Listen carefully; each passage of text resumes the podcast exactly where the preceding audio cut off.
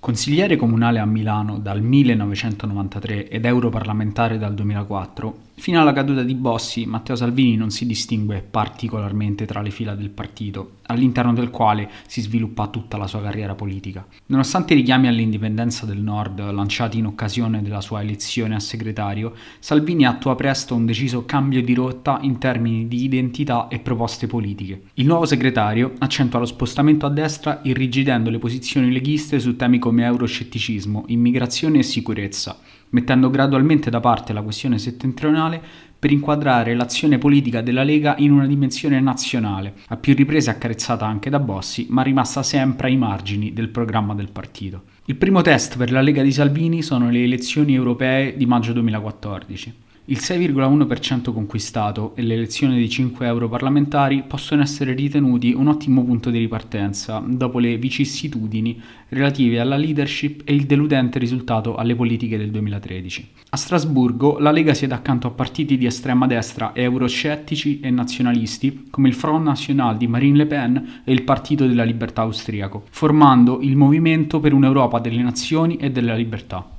Un'altra affermazione arriva alle elezioni regionali di novembre in Emilia-Romagna, regione storicamente rossa, dove la Lega risulta il secondo partito con il 19,4% dei voti. La fine del 2014 è segnata dalle minacce di sciopero fiscale agitate da Maroni e Zaia contro le riforme del governo Renzi, ma soprattutto dall'annuncio del nuovo progetto politico di Salvini. Il 19 dicembre il segretario svela Noi con Salvini, la lista con cui intende presentarsi alle successive elezioni nelle regioni del centro e del sud. In questa fase la strategia di Salvini ruota attorno a due cardini. Il primo è il tentativo di rovesciare i rapporti di forza del centrodestra sfruttando il declino politico e personale di Berlusconi, che rilancia Forza Italia in seguito allo scioglimento del PDL nel 2013. Il secondo invece è la radicalizzazione delle proposte leghiste e della protesta contro il governo Renzi. Proprio in quest'ottica si colloca la manifestazione organizzata a Roma il 28 febbraio 2015, alla quale prendono parte anche Fratelli d'Italia, il partito di Giorgia Meloni,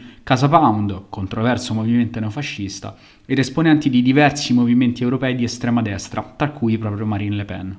Il mese successivo, esattamente come Bossi tre anni prima, Salvini affronta Flavio Tosi, intenzionato a presentarsi alle elezioni regionali del Veneto in diretta concorrenza con Luca Zaia, candidato designato dal partito. Al termine di un braccio di ferro cui prende parte anche Bossi, nominato presidente di una commissione disciplinare interna, Salvini espelle Tosi dal partito, eliminando così un potenziale pericolo e riaffermando la propria leadership sia dentro la Lega che nel centrodestra. Alle elezioni regionali di maggio la Lega raccoglie complessivamente il 13,9%, vincendo non solo in Veneto con Zaia, ma espandendosi anche nelle regioni del centro e in Puglia, dove la lista Noi con Salvini, che poi sarà abbandonata, raccoglie il 2,3%. I buoni risultati della Lega rafforzano le mire di Salvini sulla guida del centrodestra. L'attacco all'ormai debole leadership di Berlusconi diventa evidente durante una manifestazione organizzata dalla Lega a Bologna l'8 novembre. Qui il leader di Forza Italia, sul palco insieme a Salvini e Meloni, viene pesantemente contestato dal pubblico presente.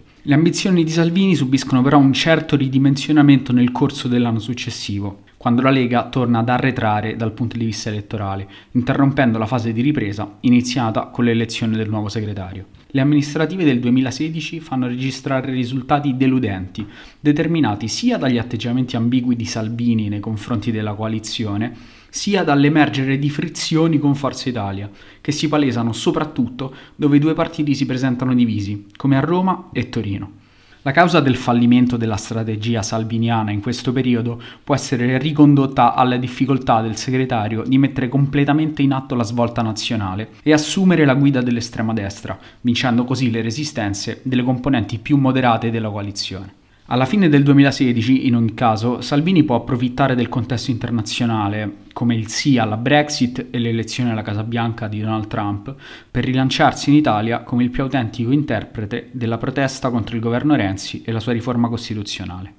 Il leader della Lega torna ad avanzare la sua candidatura alla guida del centrodestra in un'altra manifestazione, questa volta organizzata a Firenze per l'apertura della campagna referendaria e alla quale partecipano anche Giorgia Meloni ed esponenti di Forza Italia non in linea con il progetto moderato di Berlusconi. In questo contesto, dunque, la Lega cerca di completare la ridefinizione della propria identità, dimenticando l'indipendentismo padano e posizionandosi all'estrema destra, enfatizzando le posizioni anti-immigrati e anti-euro, con l'ambizione di espandere il proprio elettorato anche al centro-sud. Nel gennaio 2017 Salvini rinnova il patto con l'estrema destra europea partecipando all'incontro del gruppo Europa delle Nazioni e delle Libertà, accanto tra gli altri a Marine Le Pen e Gert Wilders. Dal palco di Coblenza, Salvini torna ad attaccare l'Europa e soprattutto la moneta unica, ripetendosi in Italia qualche giorno dopo, durante una manifestazione alla quale partecipano anche esponenti di Forza Italia, sempre più divisa all'interno tra euroscettici e moderati. A Pontida, il 17 settembre, Salvini ufficializza l'abbandono della questione settentrionale, aprendo la contestazione dell'opposizione interna,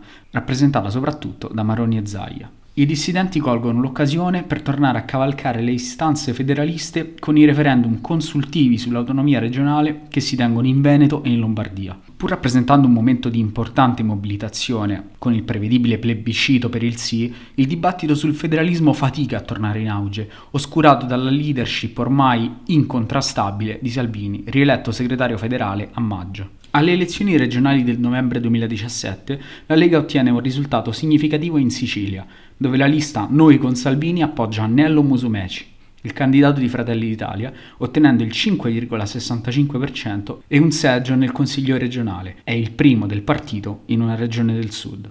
Il 2018 è un altro anno di svolta per la Lega. In vista delle elezioni politiche, avendo necessità di siglare un'alleanza proficua con Berlusconi, Salvini attenua le sue posizioni sull'Europa, ma allo stesso tempo rilancia i temi della sicurezza e della lotta all'immigrazione, accentuando i richiami nazionalisti condensati nello slogan Prima gli italiani, utilizzato anche nella battaglia contro la legge sullo Ius Soli proposta dal centrosinistra.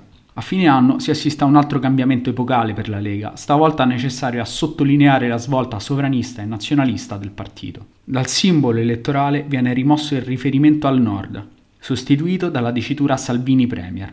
Nello stesso periodo, come risulta dalla Gazzetta Ufficiale, Roberto Calderoli lascia la Lega per fondare un nuovo partito, chiamato Lega per Salvini Premier, il cui statuto è identico a quello della Lega Nord. Lo statuto viene successivamente modificato per conferire al partito dei caratteri marcatamente federalisti e nazionalisti. Il partito ha inoltre un simbolo totalmente privo degli storici richiami leghisti, riportando solamente la nuova denominazione. La strategia di Salvini, che porta la Lega a trasformarsi definitivamente in un partito di estrema destra, è infine premiata dal miglior risultato elettorale della sua storia fino a quel momento. Alle elezioni del 4 marzo 2018 la Lega Salvini Premier raccoglie il 17% complessivo, eleggendo 124 deputati e 58 senatori e risultando per la prima volta partito egemone del centrodestra, estremamente forte nel nord, ma non ancora abbastanza radicato da consentire al centrodestra di vincere al sud. Una tappa fondamentale di quella che abbiamo definito la quarta ondata leghista.